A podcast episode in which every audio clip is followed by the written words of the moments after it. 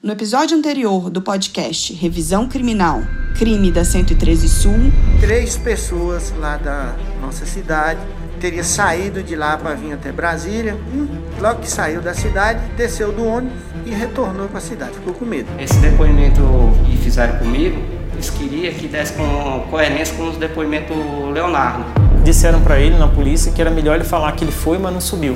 E me encontro preso por algo que não cometi na minha vida. Nunca na minha vida eu pensei em passar por essa situação. Tinha o meu filho, tudo, hoje estou perdendo a fase do meu filho. Acabaram com a minha vida.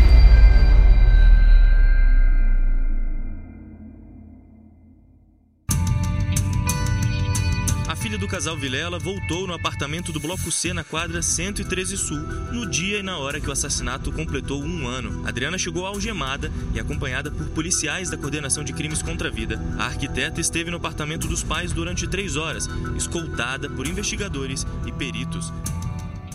Quando Adriana estava em prisão provisória, por ter sido acusada de atrapalhar as investigações da polícia, ela participou de um interrogatório exaustivo e no dia seguinte, os agentes da PCDF a levaram ao imóvel, exatamente no dia em que a morte de seus pais completava um ano. Adriana fala como a experiência foi dolorosa. Aquela semana, depois de eu ter ficado uma semana no isolamento, eu fui levada sucessivamente, diariamente, a corridas durante uma semana, até o dia que eu me prontifiquei a fazer voluntariamente aquele exame da datação de digitais. O exame da Palmar. Isso.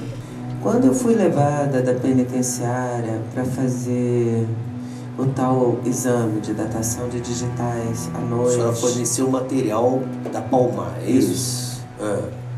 Naquela noite, quando eles foram me buscar, eles pararam um camburão. Normalmente eu costumava andar num carro. A senhora estava presa? Estava presa. Eles foram me buscar algemada e eles pararam um camburão e abriram o bagageiro. Eu olhei quando eu saí da penitenciária acompanhada dos seguranças e disse assim: Não, eu não vou aí atrás. Eu vou no banco do carro, como eu sempre vou. Aí ele disse para mim, não, são ordens da doutora Mabel. A senhora vai aí atrás sim. Quando eu cheguei na 113, eu entendi qual era a imagem que ela queria colher. Enquanto os assassinos confessos ainda sequer haviam sido descobertos pela Delegacia de Crimes contra a Vida, o órgão responsável pela investigação, Adriana permanecia presa e era submetida a novo exame de confronto de impressões digitais, dessa vez no apartamento dos Vilela. No dia em que a polícia levava Adriana, diversos repórteres e fotógrafos estavam no local para cobrir o episódio. Mesmo não havendo nenhuma prova material, as notícias que saíram nos jornais do país inteiro induziam a opinião pública a acreditar que a filha estava envolvida na morte dos pais. Nesse mesmo dia, foi realizada uma perícia, que resultou em uma das provas mais controversas contra Adriana no caso. Neste último episódio do podcast, nós vamos contar para você, ouvinte, os detalhes do julgamento de Adriana Vilela, a filha do casal de vítimas do crime da 113 Sul.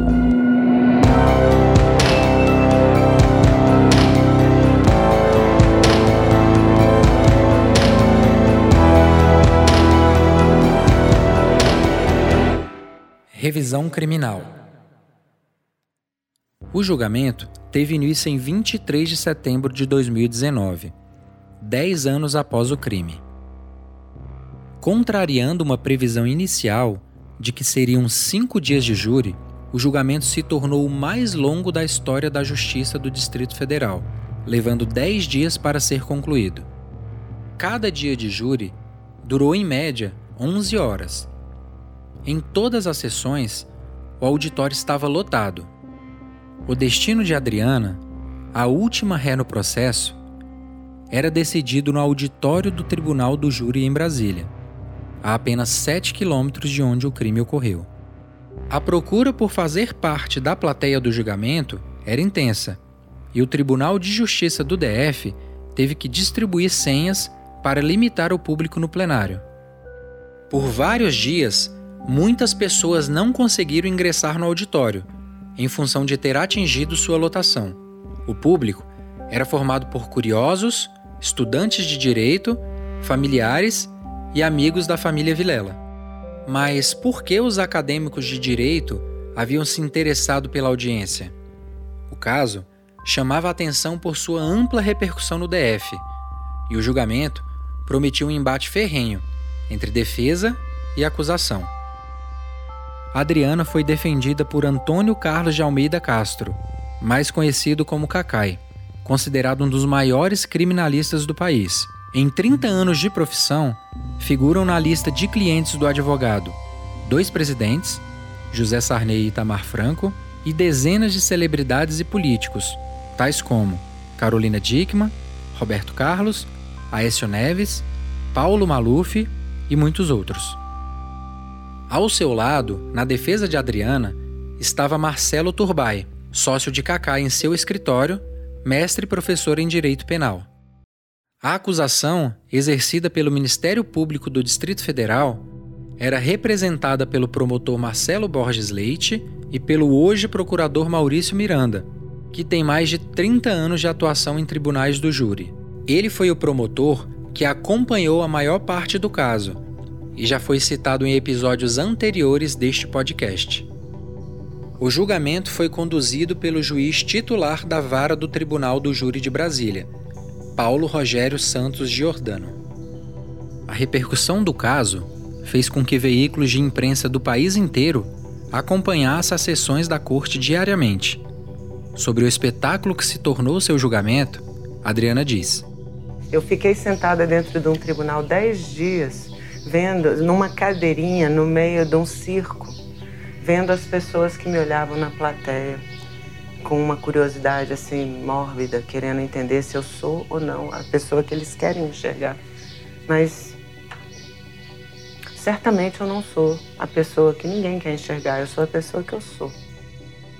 O julgamento de Adriana foi para o Tribunal do Júri, ou como é conhecido, o Júri Popular. Essa modalidade é estabelecida em casos de crimes dolosos contra a vida, como homicídios.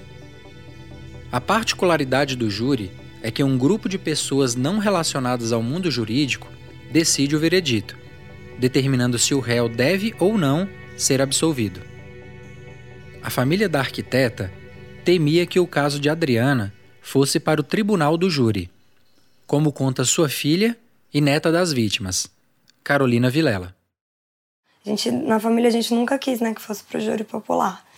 Infelizmente acabou indo a júri. Para a gente da família sempre foi um crime de latrocínio, né?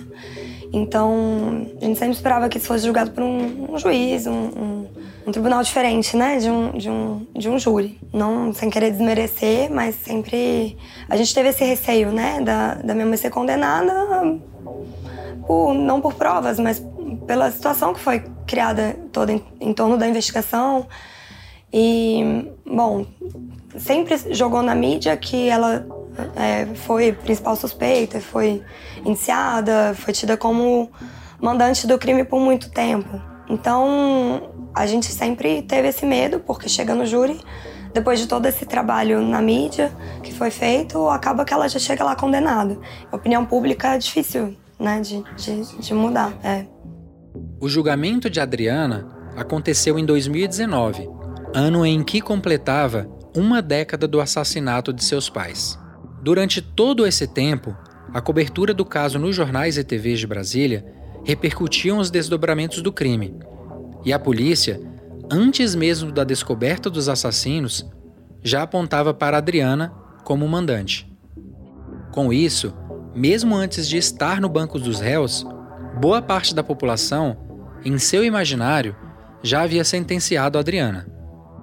No entendimento do advogado de defesa, Kakai, tal comportamento midiático dificultava a imparcialidade por parte dos jurados, que iriam definir o futuro de sua cliente, como ele relatou em entrevista ao Metrópolis. O júri tem componentes outros, né? componentes que é o massacre midiático que tinha se dado até então, é, uma tentativa de fazer uma demonização da, da Adriana, quer dizer, uma carta usada de forma absolutamente irresponsável, leviana, por parte do Ministério Público. Eu, eu acho que, o, que aquela memória midiática que ela poderia ser responsável, as covardes prisões irresponsáveis, ilegais que foram feitas no primeiro momento, fizeram que a imagem dela fosse desgastada perante a opinião pública. E em meio a todos esses fatores, se iniciou o julgamento.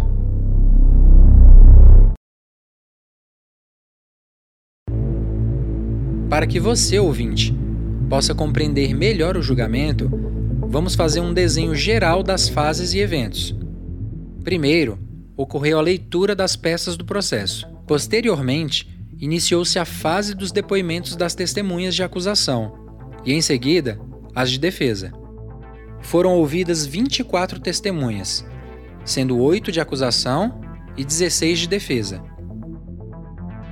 Dentre as testemunhas de acusação, a primeira a ser ouvida foi a delegada Mabel de Faria, que conduziu a maior parte da investigação. Também foi ouvida Michele da Conceição Alves, filha de Leonardo, o primeiro a confessar o crime. Em seu depoimento, ela afirmava que seu irmão havia confirmado o envolvimento do pai no crime da 113 Sul. Outra testemunha de acusação foi Luiz Julião, delegado aposentado que atuou nas investigações na Corvida. Em seu depoimento no júri, Julião afirmou que desde quando a unidade assumiu as investigações, as suspeitas já recaíam sobre Adriana Vilela. Para testemunhas de defesa, foram chamados familiares e amigos dos Vilela, que rebatiam a tese do Ministério Público de que Adriana era hostil com os pais. Uma das ouvidas foi Célia Mendes, tia de Adriana e irmã de Maria Vilela, uma das vítimas do crime. No júri, Célia se pronunciou sobre a inocência da sobrinha. Abre aspas. A Adriana jamais cometeria o mal, ainda mais com os pais dela. Se eu tivesse um pingo de dúvida da inocência, jamais iria depor. A família tem certeza que ela é inocente. Fecha aspas. Além dos depoimentos de testemunhas próximas dos envolvidos, também foram chamados dois peritos que analisaram uma das provas mais questionáveis da investigação: uma digital de Adriana encontrada em um armário no apartamento de seus pais e que teria sido revelada somente um ano após o descobrimento dos corpos. Como contamos no início deste episódio, no dia em que completava um ano da morte de seus pais, Adriana foi levada ao local e foram colhidas suas digitais. A partir daí, foi realizado um estudo experimental, buscando datar uma digital encontrada no local do crime no ano anterior. A particularidade de ser no mesmo dia do assassinato seria porque, supostamente, dessa forma, os peritos teriam as mesmas condições climáticas para realizar uma perícia que atestasse a data da digital de Adriana encontrada no imóvel. Essa prova é uma das mais questionáveis do caso, mas foi a partir dela que a Corvida, delegacia responsável pela investigação, iniciou a Adriana no crime. Como filha, seria natural que ela frequentasse o apartamento dos pais e assim possuísse sua digital no local. Mas as investigações da Corvida buscavam comprovar que Adriana estaria no apartamento exatamente no dia e horário do triplo assassinato.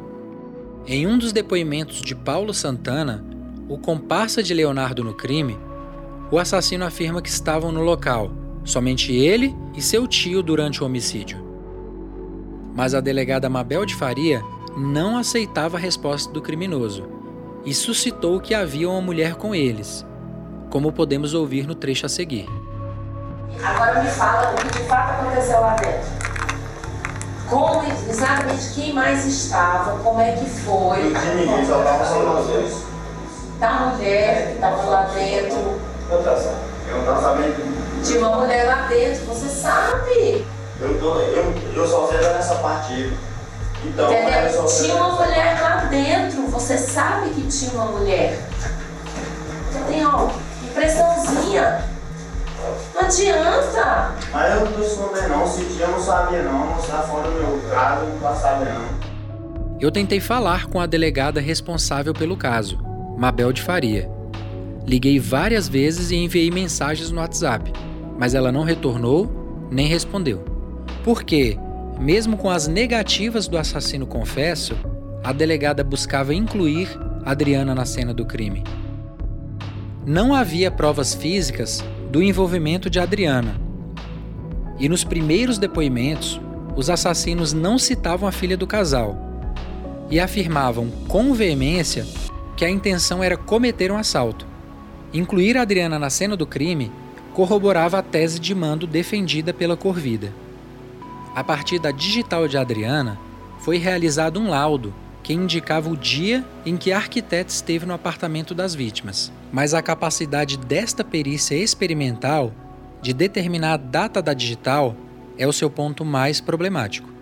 O próprio papiloscopista que realizou o laudo, Rodrigo Menezes de Barros, atesta em seu depoimento no tribunal que é possível haver uma margem de erro de 3 a 6 dias da data da digital.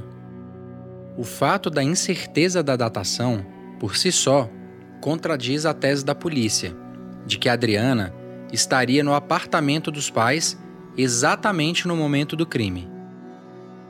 Além do laudo não ser preciso, indicando uma data específica, a metodologia utilizada no laudo não tem embasamento científico necessário, segundo peritos do Instituto de Criminalística da Polícia Civil do DF.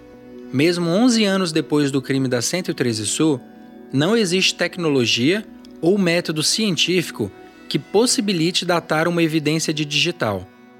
Durante o julgamento de Adriana, Juliano Andrade Gomes, perito criminal do Instituto de Criminalística do DF, fala o porquê do laudo não poder ser utilizado como prova. Para você utilizar um método físico, você tem que recriar as mesmas condições que a impressão foi estabelecida. E é impossível você recriar essas mesmas condições então por isso que até hoje, pelo que eu tenho conhecimento, ninguém no mundo conseguiu recriar isso.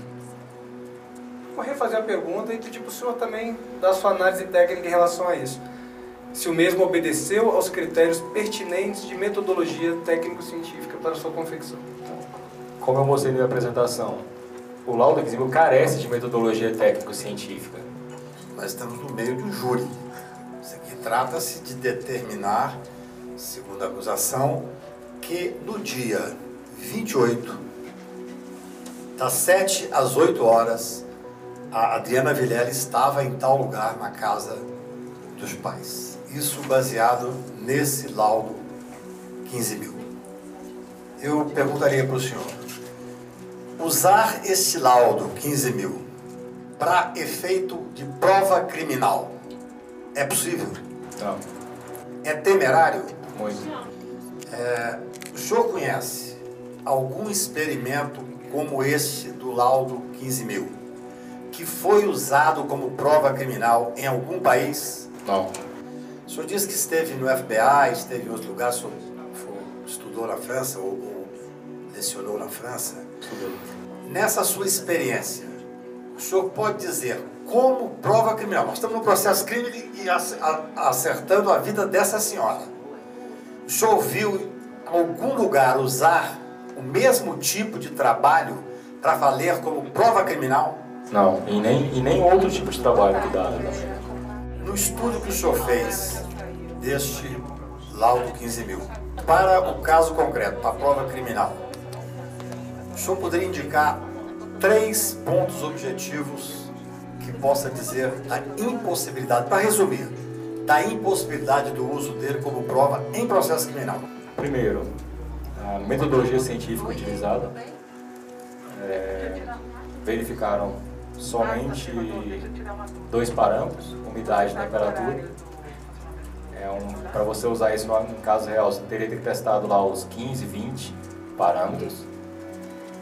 Segundo, tem algumas inconsistências, igual eu apresentei. É, gráficos com algum tipo de erro. É, um dos gráficos que eu mostrei, é, o texto fala que não foi coletada impressão digital no tempo zero da Adriana e no gráfico apareceu um valor para tempo zero. É, Terceiro, você tem erro, vamos dizer assim, erros básicos de, do, do equipamento lá, a temperatura, o, a temperatura e umidade. Eles mediram a temperatura e umidade com uma precisão que não tem como medir. O equipamento não permite essa, utilizar essa precisão. É mais ou menos um grau, não tem como você medir 21,2 graus. Ou é 21 ou é 22. Então tem vários erros conceituais. E além disso, o resultado não leva a lugar nenhum, né? Por quê? Porque ele coincide com 0, 3, 9, 15. O único experimento que não coincide com quase todos os dias analisados é um experimento 5 deles lá que é feito totalmente sob controle. Uma coisa que é feita totalmente sob controle é muito diferente um caso real. É importante destacar que essa análise de digital foi realizada pelo Instituto de Identificação, que não teria competência para realizar esse tipo de análise como fala o perito criminal Juliano de Andrade, durante o julgamento. Afinal, esse laudo 15 mil, ele é um laudo papiloscópico? Ou ele é um laudo multidisciplinar? Ou ele é um laudo criminalístico? Que tipo de laudo é este, afinal? Eles analisam a física. Então, é, eles pegam a impressão digital, que é um vestígio. Você poderia, por exemplo, pegar tinta de caneta, se você quiser, souber, é, quiser saber qual é o envelhecimento de uma assinatura, num cheque ou num contrato, por exemplo. Você vai estudar como que essa tinta evolui com o tempo. Foi a mesma coisa que eles fizeram. Como que esse fragmento de impressão digital evolui com o tempo. Então, você não está fazendo um laudo papiloscópio. Você está fazendo uma pesquisa física ou química em cima de um fragmento que é papiloscópio. Mas quem teria competência para fazer esse estudo seria o Instituto de Criminalística. Porque ele tem a, a competência, tem físicos, tem químicos que poderiam estudar esse envelhecimento digital. O Instituto de Criminalística da PCDF analisou e desqualificou o laudo. E mesmo com tantas impossibilidades para o uso do exame como prova, essa é a única evidência material contra Adriana, e a qual a polícia utiliza para colocá-la na cena do crime. Após a fase de audiência das testemunhas, é realizado o interrogatório da ré. Adriana foi ouvida por sete horas pelo juiz e, em seguida, respondeu por mais uma hora a perguntas feitas pela defesa e pelos jurados. No início de sua fala, ela refletiu sobre o crime pelo qual é acusada e sobre os anos que se seguiram após o trágico acontecimento. E ainda aqui sentada nesse tribunal depois de 10 anos, sendo acusada, tendo a minha imagem denegrida, a imagem da minha família, porque, meritíssimo, com todo respeito, o crime de parricídio que vocês me acusam é um crime muito mais grave, muito mais grave, infinitamente mais grave do que o crime de homicídio. E ele não aconteceu, porque ninguém na minha família poderia fazer isso.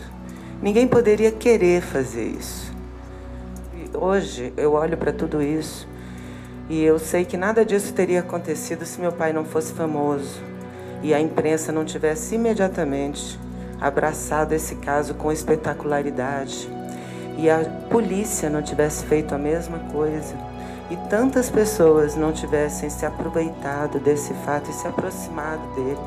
São dez anos em que eu tenho sido caluniada e difamada por diversas falsas versões e acusações muito graves que nada têm a ver com a nossa história.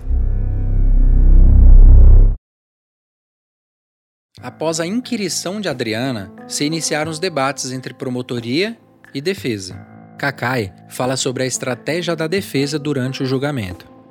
Nós, desde o início, procuramos fazer uma coisa que é muito difícil no processo penal, que é a prova negativa. A defesa cuidou de fazer e fez uma linha do tempo onde nós comprovamos de forma irrefutável que era impossível ela estar no local, no apartamento no dia do crime.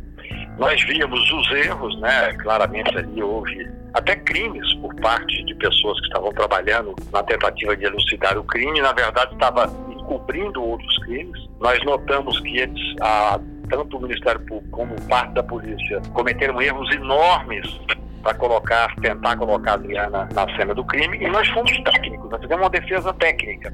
Maurício Miranda, o procurador que atuou como promotor no caso reflete sobre o trabalho da acusação no tribunal do júri. Difícil? Foi difícil. E eu te falo por que foi difícil. Justamente por quê? Porque era um processo que foi se avolumando, a, o tipo de complicação de defesa que, que, que os advogados eh, queriam fazer né, era mais no sentido de, de, de atrapalhar a busca da verdade real, porque está no papel deles, tá? Né, propriamente do que, do que ajudar na licitação. Quanto mais complicado para eles, melhor para poder confundir os jurados. Esse que foi o contexto que foi, foi sendo criado. Uma das questões abordadas foi o itinerário de Adriano no dia do crime, onde ela esteve, com quem conversou e o que estaria fazendo no horário em que ocorreram os assassinatos. Quando Leonardo muda seu depoimento pela terceira vez, ele diz que Adriana estaria no apartamento durante o crime e que antes ela teria buscado ele e outros dois homens numa parada de ônibus próximo da moradia das vítimas. Mas os horários e locais que Leonardo aponta contrastam com o depoimento de diversas testemunhas que viram Adriana Vilela no dia da morte de seus pais. No dia 28 de agosto de 2009, ela participou de um curso de arquitetura moderna, realizado no Instituto Cervantes em Brasília, durante toda a tarde. Um colega de curso, Francisco Leitão, confirma ter visto Adriana durante o seminário. Qual o primeiro momento que o senhor viu, se é que o senhor viu, a dona Adriana naquele dia? Eu lembro que eu a avistei no, no, no auditório antes do intervalo. No intervalo o senhor esteve com a Adriana? Estive. Agora, entre 16 e 15, que é o horário que o senhor re retornou ao seu lugar lá na plateia, e aquele horário que o senhor estima tenha saído de lá, 18 e 15 aproximadamente, são duas horas. O senhor viu a Adriana Vilela nesse período? Eu a vi, fosse inclusive, preciso, inclusive tá? voltamos a nos encontrar novamente uh, no, no hall. Então eu saí outras vezes para fumar e, e, todas as vezes eu foi possível manter contato visual com a, com a Adriana. Tá, e qual foi o último, a última vez que o senhor avistou ela? Senhor... Não, ao sair de lá, ela, eu a vi ainda, eu ainda avistei lá. Após o seminário, Adriana teria feito ligações para amigos, convidando-os para tomar um café. Ao falar com Graziela Aires, sua amiga de infância e filha de um casal de amigos de seus pais, as duas combinam de fazer um lanche na casa de Graziela, como Graziela conta no júri. Tinha combinado de se encontrar no fim da semana. Felizmente. E aí ela me ligou na sexta, me chamando para é, tomar uma sopa com ela na, num restaurante natural e tal. Aí eu falei para ela que eu tinha acabado de chegar em casa que eu estava afim de sair, se ela não queria é, ir para lá para a gente conversar. Aí ela falou, ah, então tá. Aí ela foi lanchar na minha casa. Falei, ah, então vou levar umas coisas. Eu falei, ótimo.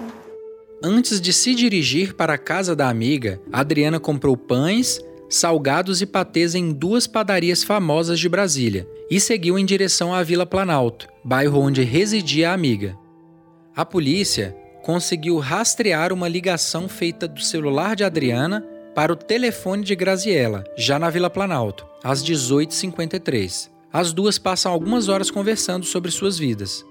Adriana deixa a casa da amiga por volta das 8h50 da noite, momento em que surgem os créditos do Jornal Nacional, e logo começaria a novela que Graziella assistia na época.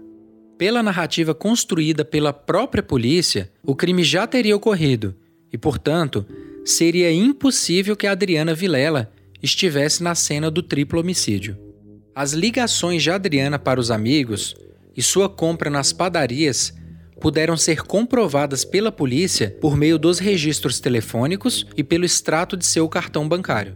Além dessas evidências, que excluíam a possibilidade de Adriana estar no local do crime, a localização de seu celular, possível de ser comprovada pelo cruzamento de informações por torres telefônicas, apontam que na hora dos assassinatos ela estaria a vários quilômetros de distância do apartamento de seus pais. E mesmo com todas essas provas refutadas, por que a Corvida sustentava a tese de que Adriana seria a mandante do assassinato dos pais? Para Kakai, advogado de Adriana, o motivo estava claro. Especialmente a Corvida, a Mabel e o Julião não permitiram perder o processo, porque se fosse latrocínio, eles perderiam o processo. Isso é desumano, desleal, ilegal e imoral. Daí, quando a oitava DP chegou no Leonardo, evidentemente comprovando que era latrocínio, ela ia perder o processo. O diretor-geral ia deixar de ser novamente diretor-geral, como disse aqui um delegado de polícia. Então é uma lástima. Esse processo é a maior farsa que já se deu na Polícia Civil de Brasília. Após as falas da acusação e da defesa, os jurados se reuniram para dar o veredito. A discussão entre eles perdurou por 1 hora e 45 minutos. Após a decisão do júri, seria lida a sentença pelo juiz.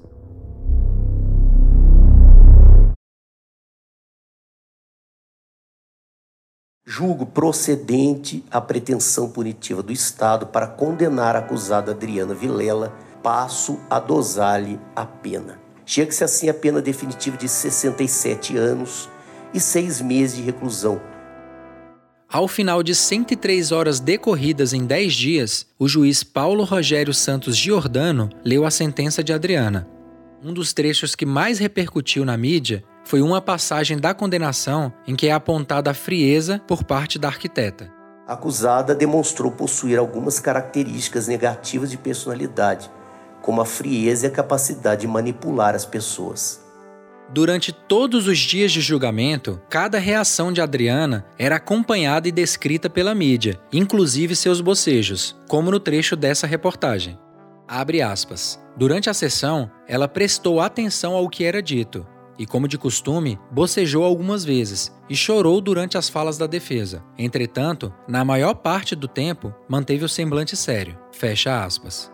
Aparentemente, nenhuma reação de Adriana era adequada, como ela questiona. É, é, o clichê, né? Todo mundo quer saber se eu me comporto como é esperado. E qual é esperado? São tantas esperados, né? Se eu me comporto, se eu me desespero no tribunal, eu sou nervosa. Se eu fico calma e serena, eu sou fria e manipuladora, não foi isso que o juiz falou? A filha do casal Vilela foi condenada como mandante de um crime onde as provas contra ela não são contundentes, em que os assassinos confessos, em seus primeiros depoimentos, negam seu envolvimento. E mesmo tendo comprovado seu álibi no dia dos homicídios, seria sentenciada a 67 anos de prisão. Kakai, seu advogado, tem uma tese que explica o desfecho do júri, mas acredita ainda ser possível reverter a decisão tribunal do júri tem um imponderável. Você tem aquela, aquela memória que ficou dos anos de massacre. Foram anos a imprensa brasileira, especialmente brasileira, dizendo que ela era culpada. Então isso cria um inconsciente que é muito difícil, muitas vezes, fazer prevalecer a prova técnica. Entendi. Como é que está o andamento do caso agora, depois que ela recebeu essa sentença de 67 anos de prisão? Nós estamos é, esperando é, a definição do prazo para apresentar as nossas razões ao tribunal. Nós temos muita convicção de que é possível fazer um novo júri. Nós temos uma série de teses para ser levadas ao Tribunal de Justiça para que se faça o novo júri.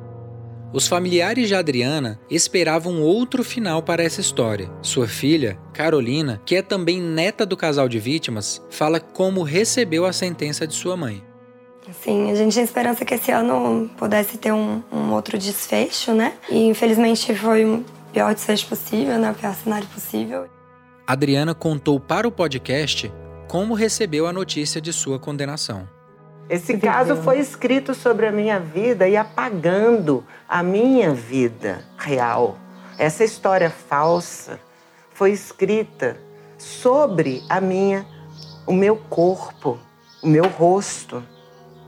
E a minha história real vai desaparecendo porque ela não é do interesse de ninguém. A minha história real não interessa, interessa responder às acusações da polícia. Eu tenho dito isso diversas vezes, que eu passei a responder diversas falsas acusações, mas ninguém quer ouvir falar sobre mim. Você, ouvinte, que acompanhou até aqui a história dessa investigação, deve se perguntar também quem são os culpados do crime da 113 Sul. Após tantas reviravoltas e erros, você acha que realmente o caso foi solucionado? Que a conclusão do julgamento de Adriana Vilela foi justa? Carolina, a neta que naquele dia encontrou os avós e a governanta da família assassinados, também reflete se um dia esse caso será compreendido. Mas o que a gente fica mais sentido, assim, é, é de não descobrir a verdade, né? O, o que fica pior, assim, para todos nós, até inclusive para minha própria mãe, é que a gente acaba não sabendo a verdade, né? A gente não sabe o que, está por trás de tudo isso. E talvez esse crime nunca seja realmente esclarecido. Eu sou o Saulo Araújo e você escutou o podcast do Metrópolis, Revisão Criminal.